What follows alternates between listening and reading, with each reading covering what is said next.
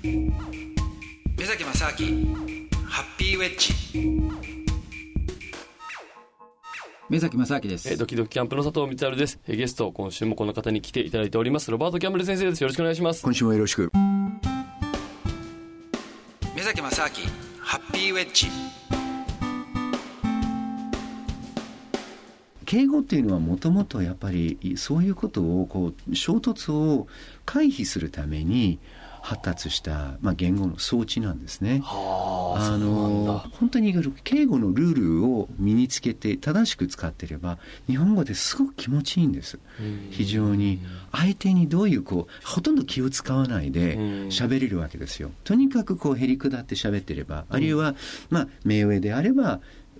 君がこうするとか、座りたまえとかってあるでしょ、はい。誰も使わない言葉なんだよね。ね。なんとかしたまえとかっていう方漫画にしか出てこないんだけど。そうですね。そういう役割語って最近よく言われるんですけど、日本語にはすごく多いんですね。でそれはやっぱり衝突をあの避ける。この干渉剤みたいになって。で、僕はすごく、それ自体はすごくやっぱり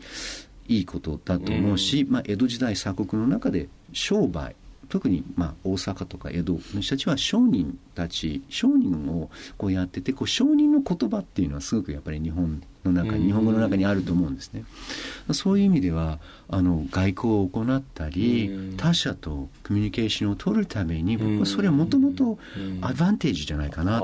ていう気はするんですね。はいそこあれですよね。例えばなんですけどそういう敬語とかっていうのは一つのルールがあるわけじゃないですか、うん。だから、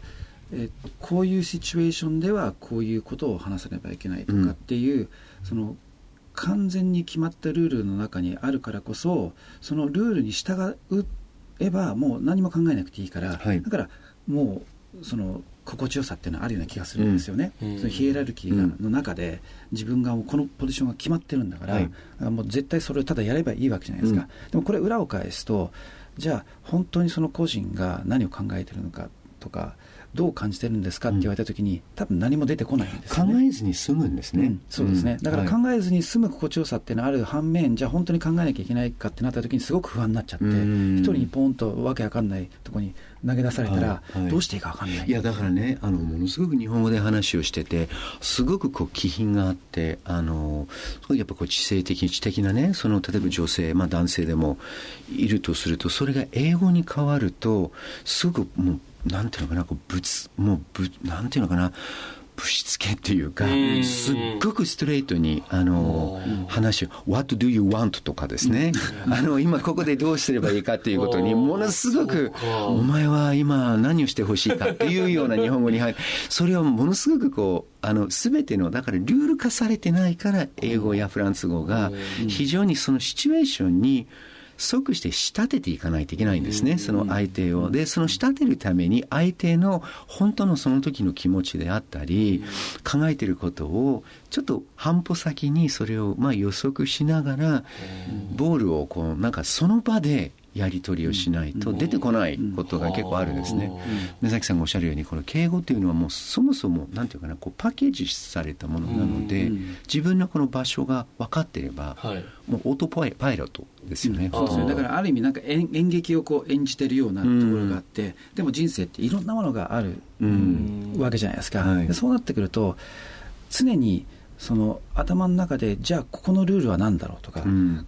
何に従えばいいんだろうってこればっかりずっと探しちゃうわけですよね。そうですね。応用力がちょっとそうですよね。大変なんか難しくなることがあるかもしれませんね。でそうなってくるとこういう時代でいろんな人たちの価値観が多様化してきていろんな国の人たちがこうミックスしてきた中で、じゃあ同じそういうコミュニケーションのやり方で本当にその円滑にコミュニケーションができるかっていうと、やっぱだんだん難しくなってくると思うんですよ、そういうのって。今ねこの否定されることが嫌い刺さってしまって萎縮してしまうっていう人が多いって話をしたんだけどえまああの新聞の書評はみんな紹介でいいこともう明るいことばっかり書くわけだけど、まあ、インターネットの例えば SNS とかを見てると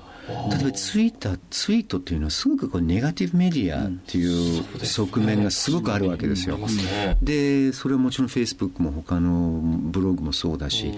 えっ、と悪く書こうと思えばもう本当にこうもう徹底的にとにかくこう悪く、うんあの書くこともできるし、うん。実際にそれを結構やってるわけですね、まあ、僕も時々こうエゴサーチっていうんですか？こあのーなんかこうツイートでどういうふうに書かれてるかって見るとまあ幸いそんなになんかこうへこんで2日間ぐらい寝寝寝ないといけないようなことが書かれることは少ないんだけどうん。だけど書かれる中でえこんなに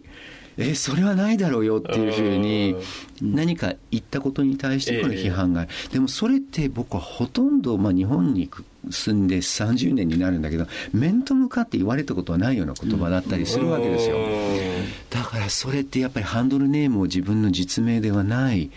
そのメディアの中でこう自由に書ける。そしてそれを、まあ、ディスるっていうことがはい。すごくまあかっこよかったり通じ合ったりするっていうこう言説こうツイツイッターの中であるっていうことも、ひょっとしてうん。なんかこう鏡なんていうかこう逆のことかもしれないですね、通じてるかもしれないですね、あのデバイスの中で、うん。うん悪く言ってしまうっていうことがなんか一つの、そこもね、もう目標立体というか、はい。まあそういう部分も持ち合わせてるっていうことですね。もうちょっとなんていうかこうお応用するっていうか、うん。ね応用することがなんかストレスになるっていうことがちょっとす生きる上ではちょっと損な立場かなというふうに、だから本当はそういった、ね、ネガティブなものもその建設的な意見としてもっとこうあの前向きにね話をうん。こう組み立てていくってことができればいいんだけれども結局ネガティブなことがダメだからこそじゃあでもネガティブなことを言いたいっていう欲求があるから、うん。じゃあ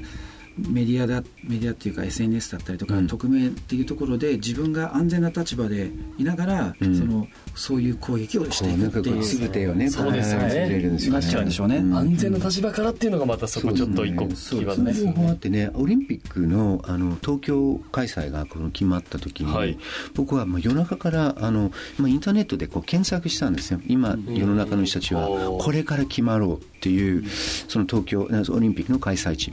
ですごく消極的だったんですね。というかもういらないいらねえ。もう本当に東京日本だってもうそれどころじゃないだろう。っていうことばっかりでいいもういいとよろしいと。やめてくれっていうことがあって。でまあ朝の日本時間5時45分ぐらい朝ね、ええ NHK こうつけるとその会長が東京です。っていうふういいですねにややったわけですね、ええ。でもう一回同じキーワードを入れて検索するとねもう本当に手のひらを返したように「おめえ!」とか「東京開催おめ」とかっていうのがもうもうもう本当にすごいんですよ、ええでこのなんていう節操のない人たちと思って 見てたらでもしばらくねこう10分ぐらいこう同じようにガチガチやってるやってて中にはですね